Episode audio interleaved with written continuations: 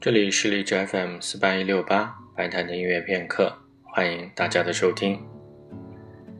虽然现在还没有到10月1号，相信很多人都已经进入了假日的状态。在今天的节目当中，我为大家准备的是3支钢琴的独奏曲，